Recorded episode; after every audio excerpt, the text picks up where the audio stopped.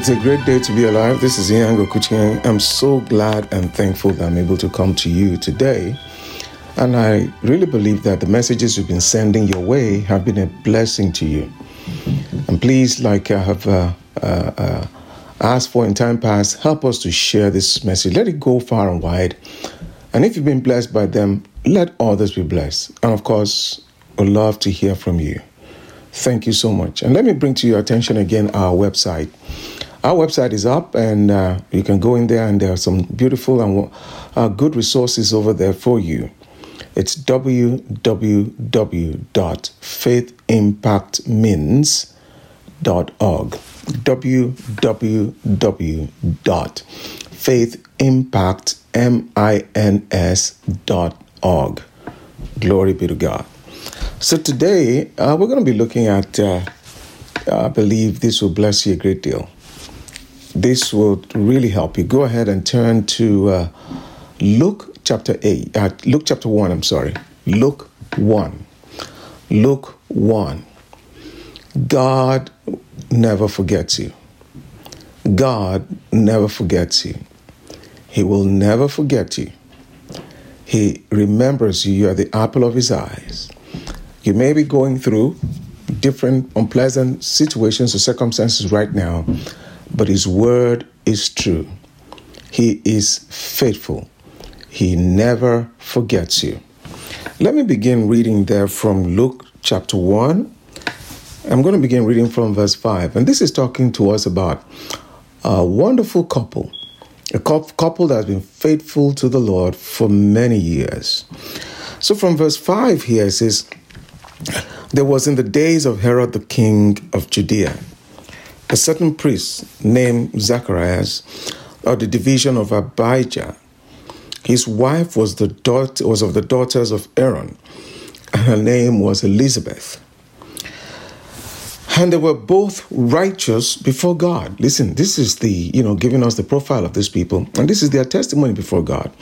Say they were both righteous. Other words, they kept the law as best as they could, faithful in all the things of God. You know, there are times we have people who are so faithful, consistent, doing the thing, just serving God as best as they can, but they just have this sore area in their lives. Now, let me go ahead and say this. You know, God answering our prayers, as we come to see, is not dependent really on our performance. It's dependent on the name of Jesus, the Word of God, and how we, you and I, believe God, whether we believe God or not. So we don't come to God on the basis of how good or our performance. I'm not saying those things are not important. They're very, very, very important.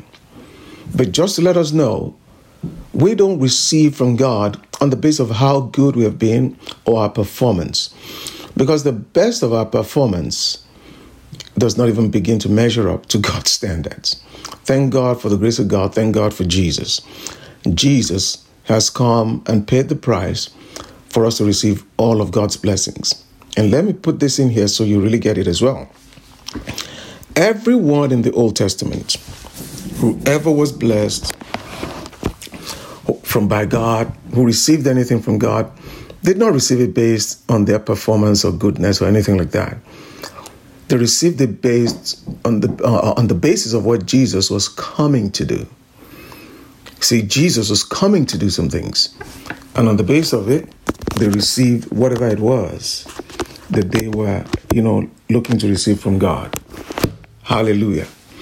And then, ever since Jesus died, everybody who was blessed, received from God healing or whatever, got healed, got blessed as a result of what Jesus has already done. So let's just kind of get that straightened out. Now, verse 6, he said they were both righteous before God, walking in all the commandments and ordinances of the Lord blameless. Yeah, that's what the Bible says. Well, does it mean that they kept the law 100%? No, nobody could keep the law 100%. The Bible already told us that. Uh, uh, uh, Paul highlights that in Romans and also makes point a point about that in Galatians and all that.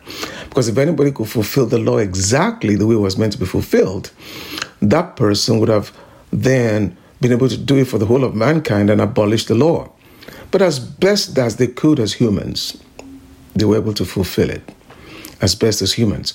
And if anybody was able to do it, you know, all by themselves, then that person would not need the, you know, the, the blood sacrifices to be atoned for them. And in this case, we find here that um, Zechariah is of the priestly tribe. So um, they couldn't. Yes, the Bible says they were uh, they were blameless. Yes, by human standard, as God a, a person could do. Jesus was the only person who came and fulfilled the law exactly in totality. And then that was not accrued to everyone who believes in him. And in so doing, he abolished the law. We don't have to live by the law today. He's given us a new nature that we can live according to the word of God and walk in love. All right, verse 7. But the Bible says here that they had no child because Elizabeth was barren and they were both well advanced in years. So I want to really look here. You know, back there in the Old Testament, it was not considered a normal thing, maybe for a married couple to say, oh no, we don't want children. No, that was not how they were in the Old Testament. The moment you got, you know, you were married and all that, it was expected that you would be, you would have children. So they would desire children. And so as we see with this couple, definitely they desired to have children. But this blessing just seemed to have eluded them for many, many, many years. It was a reproach. In fact, just to let you see God's standard in this area, I'm going to go ahead here and read to us Exodus 23. You follow me here. Exodus 23, 25. Exodus 23, 25. He says, so shall you serve the Lord your God. He will bless your bread and your water. And then says, I will take sickness away from the midst of you. No one shall suffer miscarriage or be barren. See, this was God's word in the law to not just a group of people, it was to a whole nation. I'll read that again from the beginning. So you shall serve the Lord your God. He will bless your bread and your water. And then he says, I will take sickness away from the midst of you. No one shall suffer miscarriage or be barren in your land. I will fulfill the number of your days. So God said this. No, none was to be barren. No miscarriages, nothing. And this was under the law. Now, to take this further here, I want, us, I want to read to us from Deuteronomy 7. Deuteronomy 7, reading here from verse 12, says, then it shall come to pass because you listen to these judgments and keep and do them. Yeah, they had conditions. And these are part of the conditions for the fulfillment of God's word in their lives. It says, Then it shall come to pass because you listen to these judgments and keep and do them, that the Lord your God will keep with you the covenants and the mercy which he swore to your fathers. He will love you and bless you and multiply you. He will also bless the fruit of your womb. Those are your children, fruit of your womb are children, so this is to the whole nation now. Think about it. God is making a promise and giving the whole nation a promise, a word. That the whole nation, none, he says, I'll bless the fruit of your womb. So they all were supposed to have children. The fruit of your land, you know, was your labor and your your grain, what you eat, your new wine, and your your new wine and your oil, the increase of your cattle, and the offspring of your livestock. Even the offspring of your animals in the land which is swore to your fathers to give you. You shall be blessed above all peoples. There shall not be male nor female barren among you or among your livestock. Look at that. Not even amongst you, not even amongst your livestock, should there be barrenness. So God had a covenant here that covered the whole nation. He said, And the Lord will take away from you all sickness and will afflict you with none of the terrible diseases of Egypt, which you have not known, but will lay them on all those who hate you. So I want you to see this. God gave a made a covenant with the whole nation. All of them. And in that covenant he said, none will be barren among not among you, not male or female, or among your livestock. Oh, the whole country, the whole nation. This is the kind of God we're talking about the God who keeps his word. Hallelujah. And then it says here, And so when God makes a word, he knows what he's able to do and he can keep his word. So, what happens when we see something like this that we fall short of? You know, God has given his word and it's not fulfilled in our lives. What do we do? Do we just sweep it under the rug and pretend like it's not there? Do we do that? As we come to see here, in fact, I love the story of um, this couple here, Zacharias and Elizabeth, because it just highlights the faithfulness of God, the goodness of God. So it says here, so it was while he was serving as priest before God in the order of his division. In fact, let me read verse 7 there again, please uh, bear with me. It says, verse 7 it says, But they had no child because Elizabeth was barren and they were both well advanced in years. But we just read there, God said, None will be barren in the land. None, not even your animals. But we're told here Elizabeth was barren. So when we see something like this that, that doesn't tally with God's word in our lives, what do we do? Do we just assume and just go on, well, it happens for some, it doesn't happen for others? You know, for instance, is God, did Jesus die for the whole world? Certainly he did. Is God able to save everybody right now in the whole world? let me even break it down a little bit. Everybody in your city, if they were to come to Jesus today and say they want to be born again and they confess Jesus is their Lord, forsake, forsook their past, can they be saved? Absolutely. Well, salvation is for, is for everyone. How come not everybody is saved? How come not everybody is born again? Because, well, these things, yes, God makes a, a promise which belongs to everybody, but each person needs to appropriate this for themselves. In fact, one of the things I love about a story like this, as we go through the scriptures, there are actually, when you go through your Bible, there were seven distinct couples, seven, who were barren. Seven distinct couples who were barren. And all those couples in the Bible all had children. Every one of them. They all conceived, I meant to say. They all conceived. Seven of them. Yeah. Elizabeth and Zechariah, the last of them that we see here. There was only one, an eighth one, a woman. Her husband had children, but she didn't. And that was David and Michal. And Michal were told, you know, uh, derided and made fun of David for dancing before the Lord.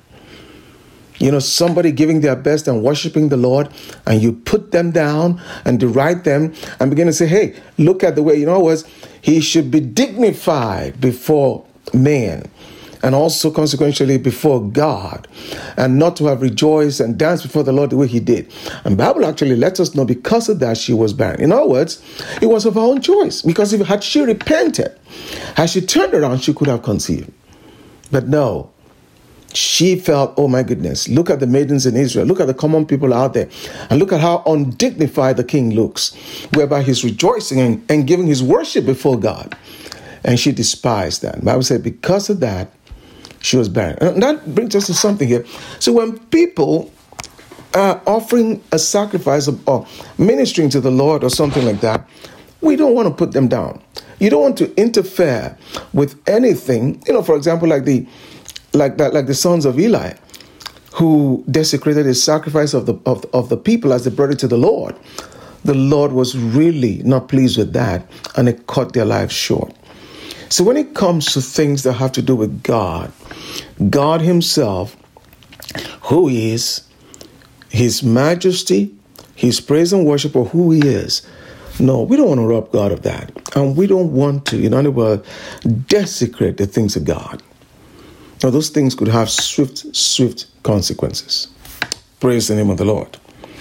And so, as, as we're saying there, this woman was, you know, barren.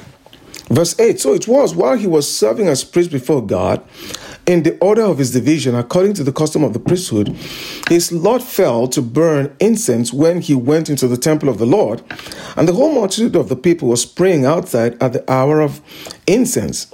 Then an angel of the Lord appeared to him standing on the right side of the altar of incense. And when, when Zechariah saw him, he was troubled, troubled, and fear fell upon him. You know, I began you know, talking here, when we see things in our lives that don't match up or line up with what God's word has said, what do we do? See, that's where, because we have fellowship with God, intimacy with God, that's where we come to plead our case. So don't just sweep it under the rug. You know, God can handle it. If you're not pleased about anything or frustrated, God can handle it.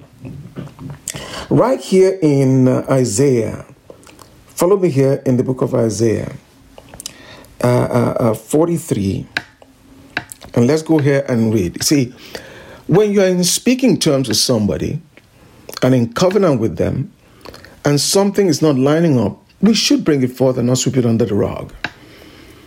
You remember Hannah, for instance. She was barren. She was one of, one of those people, one of those seven women we talked about who was barren and conceived. She didn't just sweep it under the rug. She brought it forth and sought the Lord about it.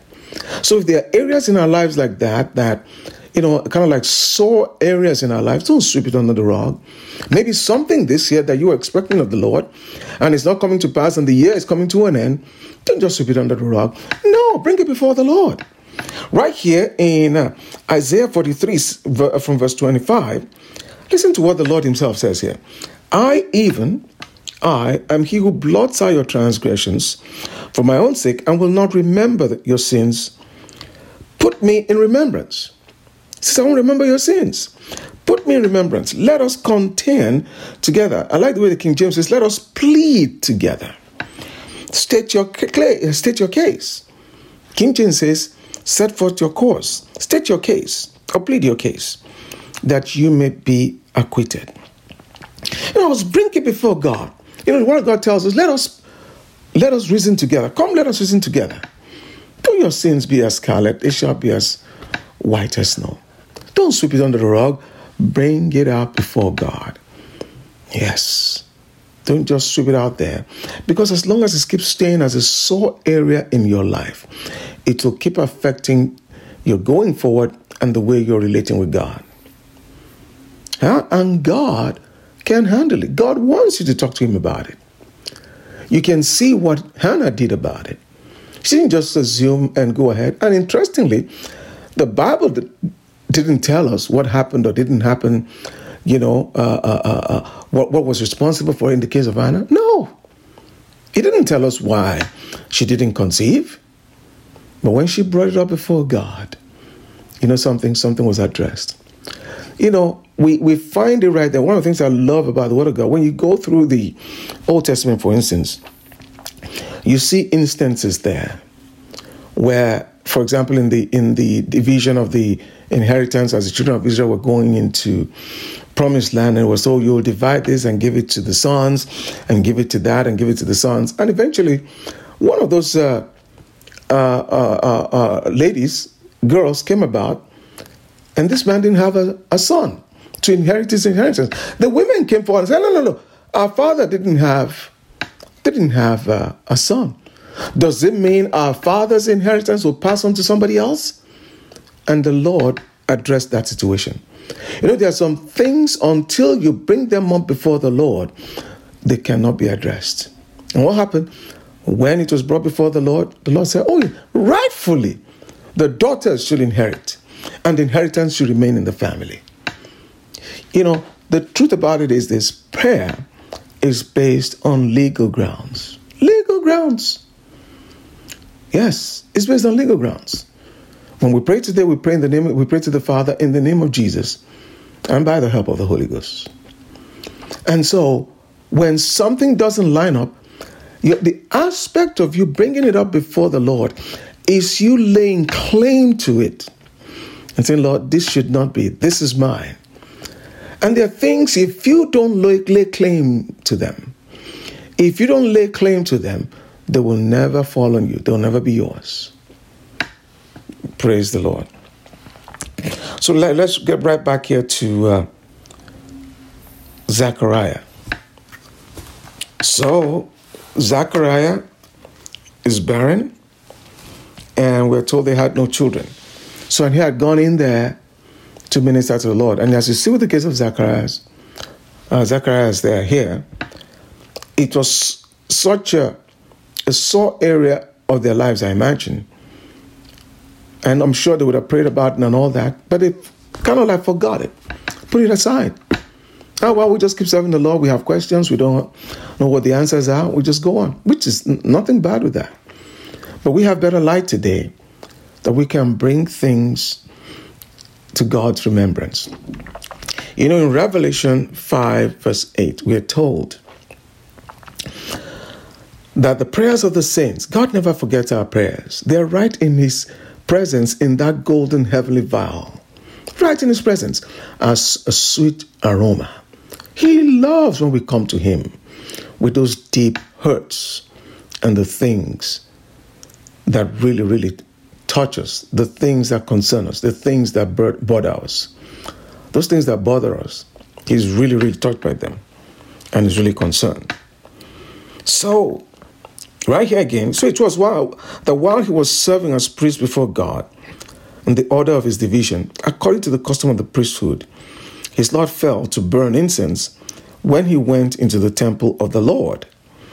And the whole multitude of the people was praying outside at the hour of incense. Then we're told an angel showed up. You see, he he had come here beginning to seek the Lord. But yeah, and of course, fear fell on him just naturally. You see, with every other person in the Bible, something unexpected happens, something supernatural happens, an angel shows up. Everybody that you see that an angel appears to, they're afraid. But the angel said to him, Do not be afraid, this is Zacharias, for your prayer is heard. Think about it.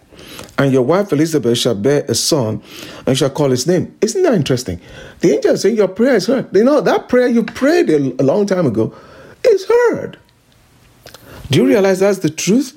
The prayer you've prayed a long time ago is heard, even though you've not seen the answers yet. oh, what uh, interesting thing is. Uh, my time has slipped away from me, dear friend. I'm going to pick up here next time. Your prayer is heard. That's what we just heard, saw here. So God already answered the prayer. We'll pick this up next time. And of course, we'll be able to unpack this and be able to bring truth and life. And I believe this will help you tremendously. Thank you so much for letting me come into your space. And I'd like to encourage you please help us share this message. Let it go far and wide.